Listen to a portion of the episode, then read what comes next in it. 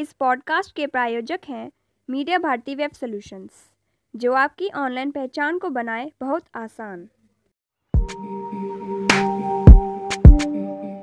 ये जो टर्म है नया आया है साइलेंट वोटर, मुझे लग रहा है ये साइलेंट वोटर बहुत बड़ा सेगमेंट है और आने वाले चुनावों में भी हम इसका देखेंगे, करिश्मा देखेंगे कि ये बोलता नहीं है और ये ना कोई ओपिनियन शेयर करता है, लेकिन इसकी अब पता लग गया है कि एक है, ये भी एक यूनिट है, बहुत बड़ा यूनिट है ये, और ये स्विंग कर सकता है।